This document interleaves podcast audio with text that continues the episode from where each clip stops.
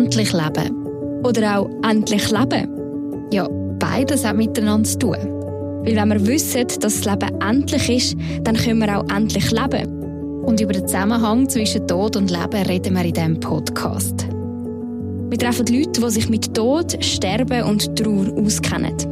Und fragen, wie gehen sie mit ihrer Endlichkeit um?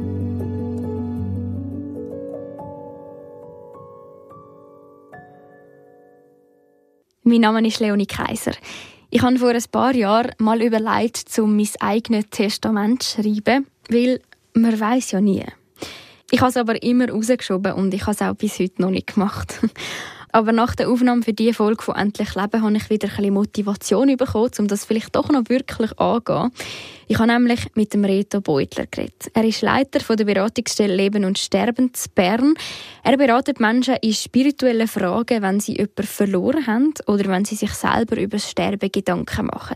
Und er gibt ihnen eben auch Hinweise zu den Sachen, wo man sich im besten Fall vor dem Sterben mal überlegt haben und erledigt haben. Wie eben das eigene Testament. In dieser Folge gibt der Reto Beutler ein paar Gedankenanstöße dazu. Da wird ja Mut machen, äh, allen Zuhörerinnen und Zuhörern in dem Sinn, dass wenn man merkt, eigentlich würde es mich da interessieren, dass man es nachher auch aufnimmt und angeht. Und man kann es ja auch wieder mal sein. Man muss sich nicht dauernd mit dem Thema beschäftigen. Das tue ich auch nicht. Aber äh, dass man merkt, dass wenn es da ist, wenn es sich ergibt, dass man nicht darüber hinweggeht. Ich bin auf Bern gefahren und habe Reto Beutler getroffen in der Räumlichkeit der Beratungsstelle Leben und Sterben. Er hat mir über den Hintergrund der Stelle erzählt. Ausgangspunkt war eine Vision von der reformierten Kirche Bern Jura Solothurn. Sie hatten einen Prozess über mehrere Jahre, wo dann daraus unter anderem diese Stelle entstanden ist. Mit der Kollekte hat man die Anschubfinanzierung zusammengebracht und für vier Jahre ist die Stelle dann projektiert gewesen. Ab dem 1. Januar 2024 ist sie als fixe Stelle, als Spezialpfarrstelle geführt. Und man hat auch noch einen Verein gegründet, um sich ein breiter abzustützen. Willkommen, Reto Beutler, im Podcast «Endlich Leben». Du bist reformierter Pfarrer und Spitalseelsorger im Spitalzentrum Biel und Leiter der Beratungsstelle «Leben und Sterben» zu Bern, da wo wir jetzt auch gerade sind. Und ein Anliegen der Stelle ist es, den Dialog zu fördern über das Sterben und den Tod. Warum ist das ein Anliegen von euch als Beratungsstelle? Ja, es ist ein wichtiges Thema, das Sterben, genau wie das Leben auch. Darum gehört das zusammen, immer, Leben und Sterben. Wir werden geboren, wir sterben einmal. Äh, und alles, was dazwischen liegt, ja, sind ständige Herausforderungen, aber auch ähm, äh, Freude, Freuden und Leiden, das gehört dazu. Es ist ein Thema Sterben, Sterben Menschen begleiten, die, sterben oder Angehörige begleiten äh, während einem schwierigen Prozess oder auch nachher in der Trauer äh, ist ein Thema, das die Kirche ja schon seit Jahrhunderten macht. Ähm, und gleichzeitig ist der Trend, das ist einfach ein Fakt, dass es äh, auch immer mehr Leute gibt, die nicht mehr so kirchlich sozialisiert sind, nicht mehr eingebunden sind in eine Kirchgemeinde, aktiv die so ein bisschen passiv irgendwo noch Kirchenmitglieder sind. Andere geben den Austritt, weil sie finden, ja, sie gehen ja gar nicht mehr so regelmässig, nehmen die Angebote nicht mehr so wahr, dann zahlen sie auch keine Kirchensteuer mehr. Und äh, so dem Trend ein bisschen äh, ein, neues, also nicht entgegenzuwirken, das kann man nicht, aber ähm, äh, dass von der Kirche her etwas Neues angeboten wird als Dienstleistung, eben die Stelle, ähm, wo besetzt ist mit, mit Pfarrern, die Fahrpersonen, die Erfahrung haben in diesem Gebiet und sich weitergebildet haben vielleicht auch, und die wirklich da auch unterstützen rund um die Lebensendfragen. Mhm. Das ist so ein bisschen der Grund, warum das die Kirche gesagt hat, da wollen wir auch ähm, auf dem Markt präsent bleiben. Und die Stelle hat ja so drei Standbeine. Einerseits Beratungen für Einzelpersonen oder Gruppen, ähm, Öffentlichkeitsarbeit wie Vorträge oder Workshops, die ihr anbietet, um das Thema ein in den Alltag holen und eine lebensfreundliche Sterbekultur in unserer Gesellschaft etablieren und auch Vernetzung. Also die Anlaufstelle ist kostenlos für Leute, die spirituelle Lebensfragen haben und ihr empfehlt dann diese Leute auch an andere Stellen weiter. Was sind das so für Leute, die zu euch in die Beratungen kommen? das ist noch so, kann man nicht in einem, zwei Sätzen sagen, aber es sind schon Menschen, die entweder betroffen sind von eigenen Ängsten, von, ähm, weil sie selber etwas klären, sich ein bisschen mehr Sicherheit geben, Orientierung bekommen in Fragen, die sie haben, ähm, weil zum Beispiel sie krank sind oder weil sie jemanden betreuen, äh, Freunde haben, Eltern haben, die, die krank sind, die mhm. dement werden, die, die äh, in einem Prozess sind, die angeschlagen sind, dort ein bisschen Orientierung zu bekommen. Ja. Ja, Und eben, wir reden jetzt heute so ein bisschen über das Ende und dass man das muss gestalten muss. Du mhm. hast am Anfang oder respektive im Vorgespräch hast mir gesagt, ähm, dass man das heutzutage soll und muss gestalten, das Ende des Lebens. Warum ist das so? Ähm, es hat sich in den letzten Jahren natürlich so ein bisschen verschärft und ein bisschen aufgedrängt. Also der Tod ist so wie ein bisschen, ähm, allgegenwärtiger geworden. Also einerseits stimmt das natürlich nicht. Der Tod hat es immer schon gegeben und ist immer schon das Thema gewesen, immer, immer. Aber vielleicht, wie wir es wahrnehmen, so, also geht jetzt halt aus von heute, von den letzten Jahren, Schweiz, Westeuropa, wir sind sehr ähm, Hightech entwickelte Welt, verbunden mit allem. Also der Tod ist allgegenwärtig, auch durch Medien, weil wir einfach mehr mitbekommen. Und alle haben Zugang, können sich selber informieren, äh, dass sie, die Pandemie war erst gerade, Kriege, äh, man sieht Bilder, man hört von Toten, von Verletzten, äh, wir reden jetzt von Klimakrise, äh, verschiedenste Bedrohungen, Umweltkatastrophen, Erdbeben hier und dort. Also von dem her ist es irgendwo ist, ist der Tod einfach allgegenwärtig. Dass man den Tod verdrängt oder dass es ein Tabu äh, soll sein, vermutlich ist das auch immer schon so ein bisschen so gewesen, eigentlich. Es wird einfach viel geredet und geschrieben über den Tod, aber ich habe das Gefühl, die Haltung hat sich wahrscheinlich ein bisschen verändert. Das ist, glaube ich, das Entscheidende. Also, dass es vielleicht, dass der Tod verdrängt wird oder ein Tabuthema ist, vielleicht ist das auch schon immer gewesen. Mhm. Da bin ich gar nicht so sicher, ob das jetzt einfach wirklich so speziell heute ein Tabu ist, aber wie wir umgehen damit, gerade in unserer Gesellschaft, wo ja alles, wir probieren alles abzusichern. Und wir haben das Gefühl, wir können unendlich mehr so eine Gier entwickeln, auch das noch zu machen und, und das noch zu erleben und das noch abzusichern. Und, und wenn man eine Krankheit hat, kann man das und das machen. Also es ist so eine, statt das mal ein Annehmen und ein Innehalten und einmal ein Abfahren, ist es, oh, was kann ich noch machen? Was, was, was, gibt es da noch für Möglichkeiten? Mhm.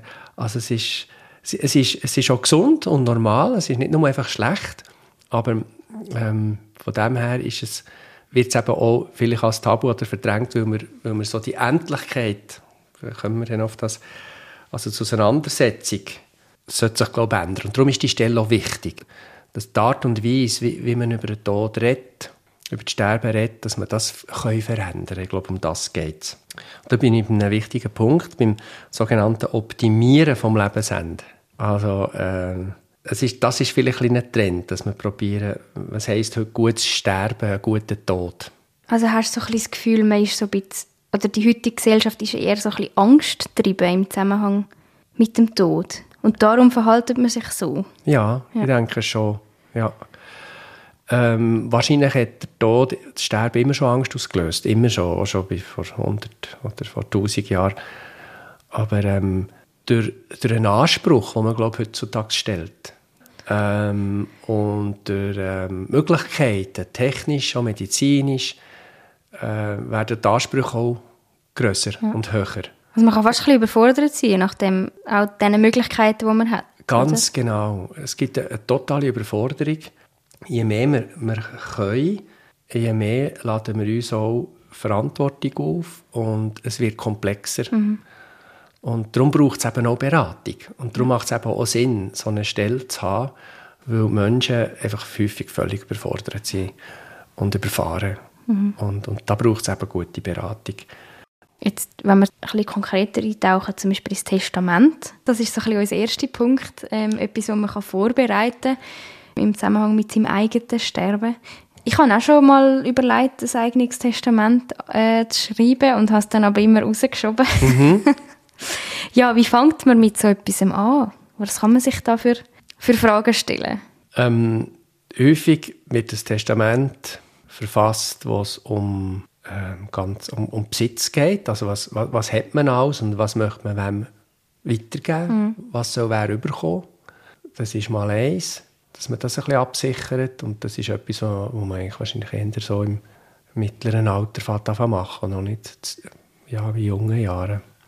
Ich weiß nicht, wie, was bei dir ist der äh, Ansporn war, das Testament zu machen, äh, was das für Inhalt hat Also vielleicht nicht unbedingt um Besitz, sondern mehr um Werten oder um... Ja, ja um, eher Wert, wo ich mir mal überlegt habe, wäre vielleicht gut, das irgendwo aufzuschreiben. Ja, das gehört dann für mich eher so in eine Patientenverfügung. Mhm. Weil dort in der Patientenverfügung redet man von Wert.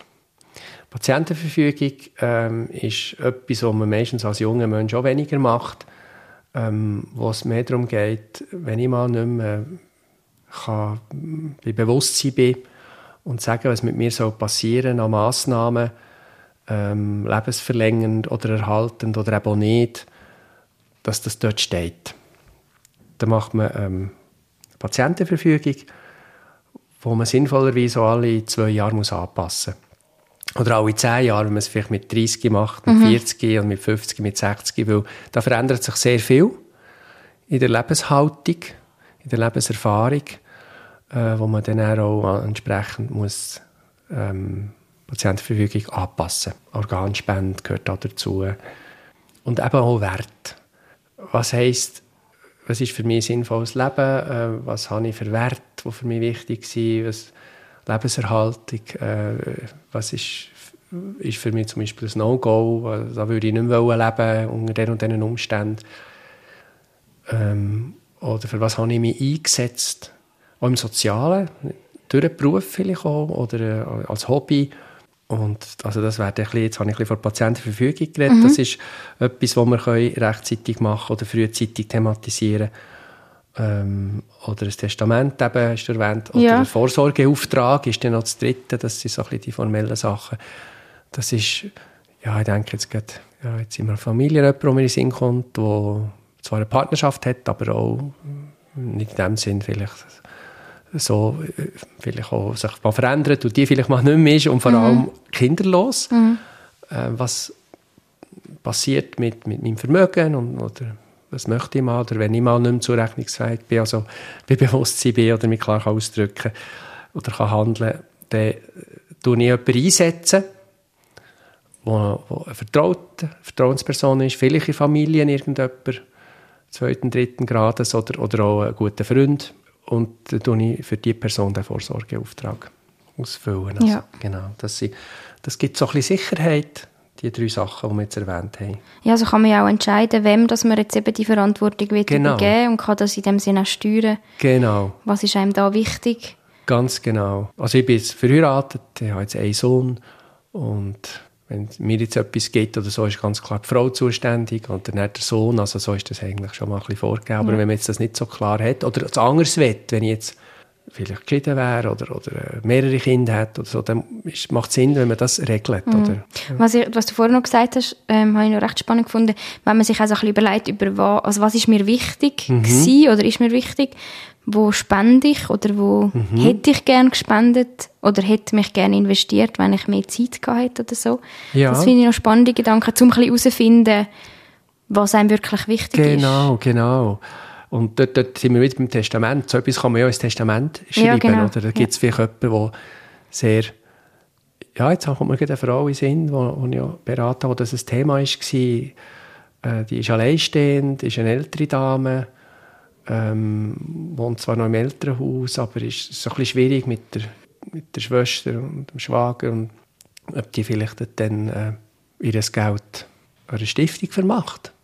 Oder... Tier, also Natur, irgendein Projekt, irgendeine Stiftung. Und das sind dann so, so Fragen, die man dann ins Testament kann tun Und über das so existenzielle Fragen, die auch für mich spirituelle gehen, ähm, kann man dann auch reden. Wann meinst du reden? Also wenn Sie zu mir Beratung kommen zum Beispiel, okay, kann ja. das ein Thema sein? Mhm. Ja, dann haben wir jetzt eben ein Testament gehabt, äh, wo man drin schreibt, was mit seinen Sachen und eben vielleicht auch seinen Wert und so weiter passiert. Vorsorgeauftrag, wem dass man die Verantwortung übergibt für die Finanzen. Mhm. wenn man urteilsunfähig ist. Mhm. Und Patientenverfügung für die medizinischen Massnahmen. Ja. Und Wert und ethische Und Sachen. Genau, das fließt ja da auch rein, ja. Genau. Und Wünsche für eigene Abschied übrigens, das ist auch etwas, ähm, ja, wenn ich mal beerdigt werden Trauerfeier, ja oder nein, wo und wie. Und da, da kann man auch Wünsche äußern. Das kommt häufig auch ins Testament. Das schreibt man auch ins Testament. Ja, Ja. ja. Oder sonst, ja, meistens kommt das so. Also nicht, ja, je nachdem, wie man es, ähm, genau, wie ausführlich das man macht, oder man tut es schon irgendwo hinterlassen, dass man aufschreibt, Wünsche für meinen Abschied. Wer soll dabei sein? Wer möchte ich vielleicht noch haben ähm, in der Begleitung? Also das kann man alles aufschreiben. Ich will zum Beispiel äh, sollen alle kommen, die wollen, oder ich will nur noch meine Partner oder meine Kinder oder was auch immer. Ja, wir haben auch eine Rubrik da in dem Podcast, die eigene Beerdigung, wo wir immer wieder Mhm. ähm, darüber reden. Da sind auch schon sp- spannende Sachen zusammengekommen und Mhm. eigentlich noch auffallend, wie viele Leute dass sich das schon überlegt haben. Jetzt von unseren Podcast-Gästen. Mhm. Ja, Genau. Ja, ja. ja, hier ist immer eine Frage, wie, wie ausgefallen oder abstrus die Wünsche Ja, sind. genau. Weil das habe ich als, als Pfarrer in der Kirchgemeinde natürlich auch erlebt. Nicht wahnsinnig viel, aber doch immer wieder. Das einerseits kann sehr hilfreich sein, gerade für eine Familie, die eigentlich keine Ahnung hat, was sie das jetzt machen wollen und so. Ist, es kann hilfreich sein, wenn es steht, dass Vater oder Mutter oder Großvater so und so sich wünscht, dann gibt es eine gewisse Schlichtung und Beruhigung. Dann kann man sagen, er möchte es so. Und dann sind die unterschiedlichen Meinungen bei den Geschwistern die dann, ja, ist nicht mehr so relevant, dann, Genau. oder? Ja. Hand umgekehrt, wenn wahnsinnig schwierige Vorstellungen kommen, wo, wo für die Angehörigen, es vielleicht auch gut haben miteinander, äh, ja, dann, dann fast nicht umsetzbar. Oder sie möchten es eigentlich alle zusammen lieber anders. Und da müssen sie manchmal einen Kompromiss finden. Ja. ja, das ist sicher nicht immer einfach, aber es gibt wahrscheinlich einen gewissen Leitfaden, wenn man Genau. so einen Wunsch aufgeschrieben hat. Genau. Wir haben es auch vorher schon ganz kurz von Palliative Care gehabt. Also das kann auch gut sein, wenn man sich genug früh damit auseinandersetzt, was gibt es eigentlich alles für Möglichkeiten. Also Palliative Care Angebot oder auch Fachpersonen, wo man schon ein bisschen sich kann so aussuchen oder Ja, da gibt es natürlich, ähm, ich kann das Gespräch suchen mit dem Hausarzt. Ähm, ja, und dort einfach ehrliche und offene Fragen stellen. Und dann kann ich auch nur Mut machen, das Thema anzugehen. Äh, und da sind die Hausärzte natürlich auch sensibel, aber nicht alle gleich, äh, auch für das Palliativ-Care-Thema offen. Also es ist auch, auch nicht einfach, weil, stell mir vor, so in einem Dorf, ein Hausarzt, ja, der enge Beziehungen entwickelt zu einer Familie und dann plötzlich gibt es ganz schwierige Entscheidungen zu treffen, schwierige, komplexe Krankheitssituationen, ja, ist, muss man das irgendwie auch aushalten und ja, da nicht beschönigen, sondern wirklich auch ehrlich sein. Genau. Aber der Regel ist das eine gute Adresse, wenn mit dem Hausarzt oder es gibt ähm, auch Spitex-Organisationen, es gibt Prosenektute, es gibt Krebsliga, es gibt Palliativ Schweiz oder eben jetzt ich bin am Kanton Bern, Kanton Bern, Palliativ Bern, Alzheimer-Vereinigung, ähm, also die verschiedenen Gesundheitsorganisationen oder Gesellschaften, die, sich genau speziell einem, oder äh, eben Krebsleiden annehmen, Krebsliga, wo man auch Beratung reinholen kann, unbedingt. Oder eine neutrale Stelle wie jetzt Beratung Leben und Sterben, wo weniger auf das Gesundheitliche ausgeht, sondern mehr um, um spirituelle Fragen, also genau, existenziell spirituelle Fragen. Ein weiterer Punkt, den du mir auch noch gegeben hast, wo man sich kann auf den eigenen Tod vorbereiten kann, ist mit einer Biografie oder einem eigenen Lebenslauf, wo man sich aufschreibt. Warum soll man das machen? Es ist etwas sehr Berührendes und Erfüllendes, vor allem wenn man sich eigentlich sein eigenes Leben, oder, also man muss es ja nicht unbedingt aufschreiben, also es gibt ja, es sind die wenigsten, die das machen, außer einfach eine Biografie, so, einen Lebenslauf schreiben, das finde ich schon mal, das machen noch viel, das habe ich ja als Pfarrer immer wieder erlebt, dass ich Lebensläufe habe bekommen mhm. manchmal von Familienangehörigen oder von Verstorbenen selber, die einfach ihr Leben ein bisschen haben, wenigstens stichwortartig aufgeschrieben. Und es tut, als wenn ich es jetzt für mich mache, noch jetzt, heute, morgen, übermorgen, oder wenn ich merke, jetzt sterbe ich dann, oder muss dann sterben oder bin krank, dann hilft das auch noch ein bisschen zu ordnen und ein bisschen einzelne Stationen von dem, was ich erlebt habe, nochmal mich zu erinnern. Mhm. Und es hat sehr viel mit Wertschätzung zu tun und mit Würde und was hat mein Leben ausgemacht. Wo habe ich eigentlich überall Sinn erlebt? Wo hat mein Leben Sinn gemacht?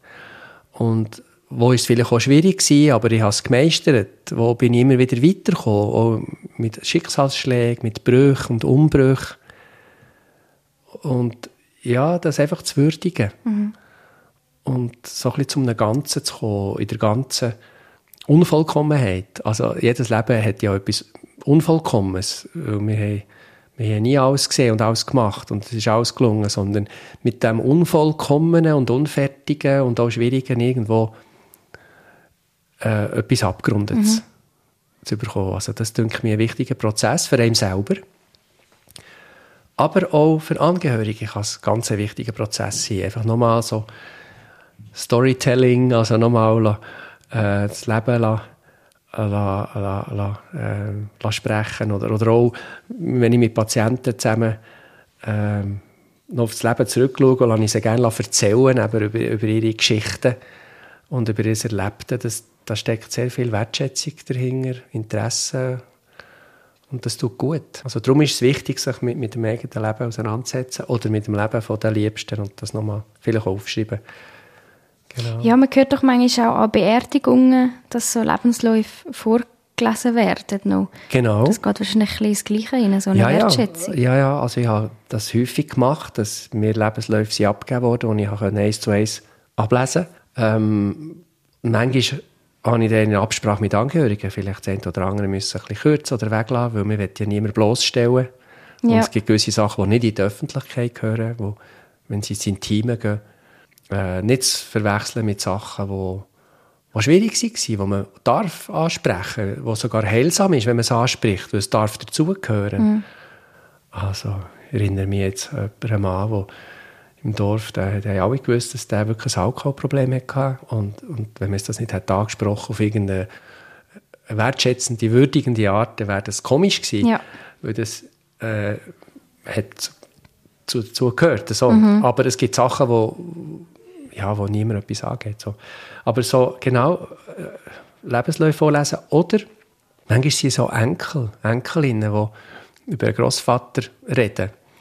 Oder ich weiß nicht, ob du das auch schon erlebt hast, Beerdigungen oder, oder Söhne oder Töchter oder Onkeln oder einfach Leute oder Freunde oder Geschäftspartner, wo, wo aus der Sicht von ihrer Erfahrung, von ihrem Leben, aus dem Leben erzählen vom sowieso, der mhm. verstorben ist. Ja.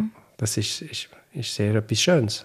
Ja, oder auch dann, wenn man sich mit Musik, Literatur, Kunst, Film beschäftigt. Ja, das, das ist etwas, wo, wo viele Menschen Zugang haben, wo auch hilft in der Auseinandersetzung mit dem Sterben, mit dem mhm. Tod, finde ich.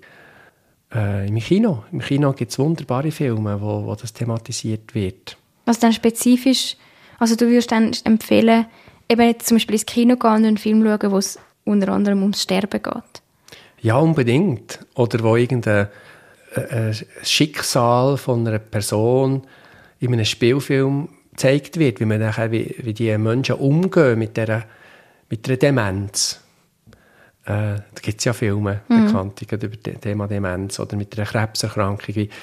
Da gibt es berührende Spielfilme äh, mit tollen Schauspielern die zeigen, ja, wie, wie man kann umgehen kann oder wie man so etwas lebt oder erlebt mit allen Höhen und Tiefen und Erfolg und Misserfolg. Und Dokumentarfilme, die gemacht werden. Also da kann ich ein Beispiel geben. Wir haben hier in Bern äh, veranstaltet von Krebsliga und von Palliativ Bern in Zusammenarbeit mit einem Kino äh, hier, äh, Kino Rex, wo, wo, wo das, ähm, wo viel Filme zeigt zu dieser Thematik, immer im Winter. Die Reihe heißt Voller Leben. Und da kommt einmal im Monat wird der Film gezeigt, mhm. mit anschließendem Podiumsgespräch, wo Regisseure kommen oder Schauspieler oder Leute aus dem Gesundheitsbereich oder aus der Pflege, äh, Ärzte oder, oder aus der Politik. Und da habe ich im November einen Film zeigen, wo übrigens ähm, Zürich Oberland äh, ist wurde, zu Robenhausen bei Wetzigen vom Röbi. Der ist gestorben. Der Röbi geht, heißt der Film. ähm, einen hervorragenden Film gemacht von Christian Labhardt, der das äh, hat verfilmt, äh, mit seiner Frau, die die Kamera geführt hat. Die haben äh, den Röbi begleitet, palliativ, in den letzten Monaten. Und haben so gezeigt, wie man umgehen kann mit, eben mit einer Diagnose. Und der hat sich entschieden, Palliativweg zu machen. Mhm. Und das ist ein Beispiel, wo Betroffene, Interessierte Menschen einfach kann zeigen kann, wie man mit so einer Krankheit umgeht. Aber jetzt sind wir beim Thema Kino. Mhm. Aber es gibt natürlich mhm. auch Bücher. Ähm, ein letztes Buch heisst eins, wo, wo ähm, verschiedene Schriftsteller quasi das letzte Buch geschrieben haben, im Wissen ah. darum, das ist jetzt das letzte. Ja. Und da gibt es ähm, eine Sammlung, Ausschnitt von etwa, ich weiß nicht mehr, etwa 10, 11, wo, die sind alle mittlerweile verstorben. Eine davon ist Ruth Schweikert, der jetzt auch gestorben ist.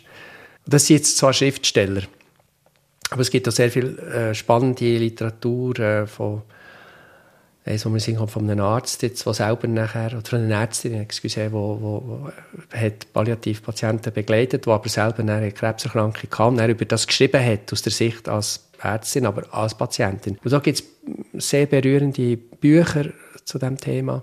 Genau, oder es gibt Künstler, ja, Malerei, die mhm. sich mit dem Thema befasst, mhm. Fotografen oder Theaterstücke. Also, das ist natürlich auch ein Fundus äh, für Leute, die, die gerne kulturell unterwegs sind, sich mit dem Thema zu befassen. Ja. Ohne, dass sie jetzt schon müssen betroffen sein müssen. Aber es gibt dann doch irgendwo ein bisschen einen Zugang und eine Offenheit, eine Bereitschaft.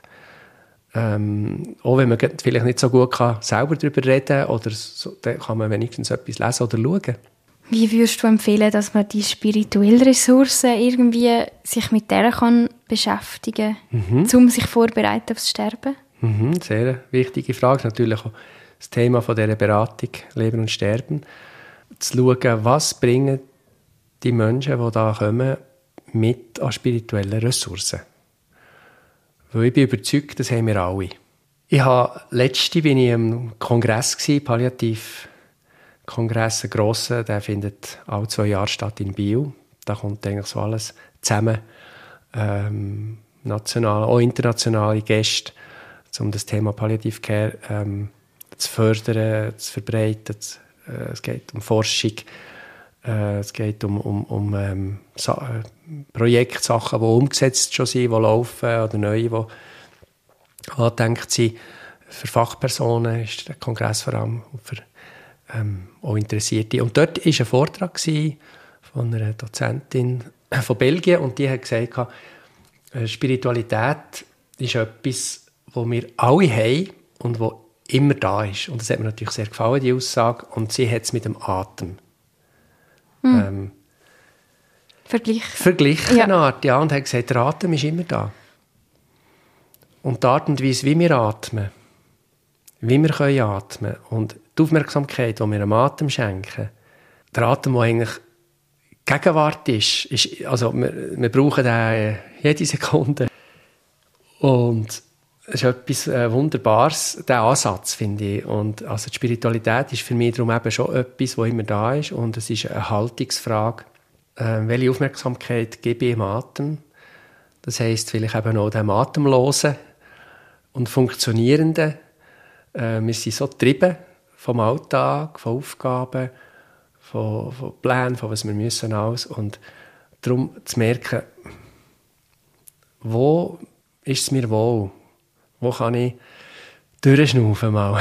Mhm. wo bin ich nicht atemlos, äh, sondern wo, wo kann ich den Atem teilen? Wo bin ich vielleicht nicht im, in einem Austausch mit anderen Menschen, äh, wo mich Orte, da sind wir jetzt bei den spirituellen Ressourcen, das kann sein, verbunden mit Ort, mit Tätigkeit, mit Menschen, Beziehungen, äh, wo es mir wohl ist, wo mhm. ich getragen bin, wo ich kann sein wie ich bin, wo ich mich nicht muss verstellen muss, wo, wo ich angesprochen bin, ähm, wo, wo irgendwo Sinn ist, Sinn, Sinnerfüllung. Ähm, genau, das sind so spirituelle Momente, die, die schlussendlich dem auch geschenkt sind. Also man kann das man kann es inszenieren, das kann man aber machen, nicht unbedingt. Also man kann nicht sagen, so, jetzt sind wir ein bisschen spirituell. Zack, ja. Achtung, fertig, los.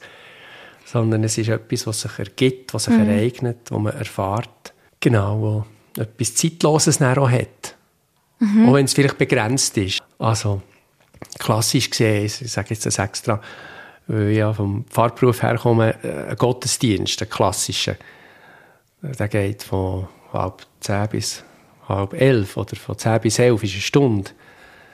Äh, und da hat eine gewisse Liturgie, einen gewissen Ablauf. Und das kann natürlich auch ein Ort sein, wo man spirituelle Erfahrungen macht. Hoffentlich auch. Aber es ist, es ist inszeniert und es ist wünschenswert, dass Menschen dort ähm, auch merken, da bin ich angesprochen, da kann ich Kraft tanken, da, da, da ähm, bin ich mitgemeint, da bin ich gedreht und dass das dort passiert. Aber es passiert eben nicht immer und vielleicht für viele eben auch, auch nicht mehr oder weil es nicht der richtige Ort ist, darum suchen sie Alternativen, wo man kann spirituelle Erfahrungen machen kann. Ja. Genau. Und bei den Beratungen, wenn es um die Spiritualität geht, im Zusammenhang mit dem Sterben und ja. dem Tod, mir kommt da jetzt als erstes so das, Leben, das ewige Leben oder das Leben nach dem Tod in den Sinn, so Begriff, wo man sich vielleicht fragt, oder wie lebst du das? Was, hat, was sind für Themen, die die Leute beschäftigen in der Spiritualität im Zusammenhang mit dem Tod? Ja, ähm, ja schon. Die Frage, ähm, wo komme ich mal her oder, oder ähm, sehe ich meine, Verstorben, äh, die, meine Liebsten wieder? Ja. Ähm, Gibt es überhaupt das Leben nach dem Tod? Ja, das sind schon, schon Themen, die wo, wo, wo immer wieder vorkommen können. Mhm. Und, da muss man, ja, da gibt es natürlich, äh, was, was heisst Auferstehung oder äh, was lebt weiter? Und ja, das, das sind so, ich denke, das sind Vertrauensbilder, die man kann entdecken und wo, wo, wo viele dann haben, wo, wo stark aber mit dem diesseits zusammenhängen. Zum Teil ähm, werden die geschöpft aus, aus, aus Erlebnissen, die man hier hat, wo, man, wo dann Wunschvorstellungen kommen vom, mhm. vom Jenseits. Oder es ist hier so unerfüllt und unfertig oder unerklärlich und unverständlich und vielleicht auch schwierig, dass man sich da etwas erhofft, dass es dann mal eine Lösung gibt von all dem. Ja. Ähm, auch wenn man nicht weiß, was es wird sein, aber dass, es, dass einem so Vorstellungen gut tun. Es ist dann gut, wenn einmal alles erlöst ist und genau. Ja, dann haben wir da einen kleinen Rundumschlag gemacht über die Sachen, wo, wo man am besten noch vor dem Tod regelt oder sich darüber Gedanken macht. Ja, ich hoffe, ein paar Anregungen können geben und warum das so Sinn macht, ja, sich mhm. durchaus zu beschäftigen, aber es ist auch so ähm, immer wieder der Moment, wo man glaubt, muss ernst nehmen. Und da wird ja Mut machen äh, allen Zuhörerinnen und Zuhörern in dem Sinn, dass man merkt, eigentlich würde es mich da interessieren, dass man es nachher auch aufnimmt und angeht. Mhm. Und man kann es ja dann auch wieder mal sein. Man muss sich nicht dauernd mit dem Thema beschäftigen. Und das, ja, tue ich auch nicht. Aber äh, dass man merkt, dass wenn es da ist, wenn es sich ergibt, dass man nicht darüber hinweggeht sondern dass man Haltung entwickelt, das darf sein und das interessiert mich jetzt eigentlich und dem gehe ich jetzt mal noch ein bisschen nach und dann ist es wieder gut. Rita Beutler, Leiter der Beratungsstelle Leben und Sterben, danke für das Gespräch. Gibt es etwas, was dir gerade noch wichtig wäre zum Ergänzen? Ja, ich habe mir so, äh, das schwirrt mir immer wieder um das, das Zitat von der Cicely Saunders. Ähm, das ist die, die eigentlich die ganze Hospiz- oder Palliativbewegung hat ausgelöst. Also ja, Palliativ Care, also Palliativ ist, ist eigentlich vor allem eine Haltung und eine Bewegung, finde ich.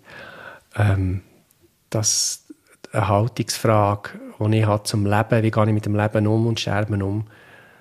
Äh, es ist genau und eine Bewegung entstanden das, und das, der Wunsch, dass sich möglichst viele Menschen, Fachpersonen, aber auch die Bevölkerung äh, mitbewegt da und mitdenkt und mit in Bewegung ist, auf dem, mit Palliativ Care.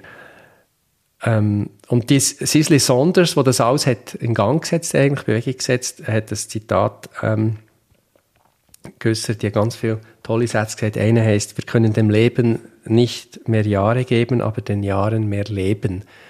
Irgendwie so, glaube ich, ist das Zitat. Das habe ich auch schon gehört. Ja, ja. also eben nicht unbedingt immer auf noch mehr, noch mehr, noch mehr, noch mehr als noch mehr, äh, sondern lieber überlegen, das, was ich habe, möglichst gut zu füllen und zu erfüllen.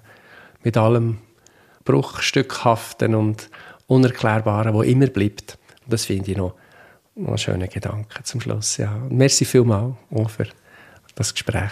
Danke. Endlich Leben, ein Podcast von ERF Medien Schweiz. Mehr auf erfmedien.ch-podcast.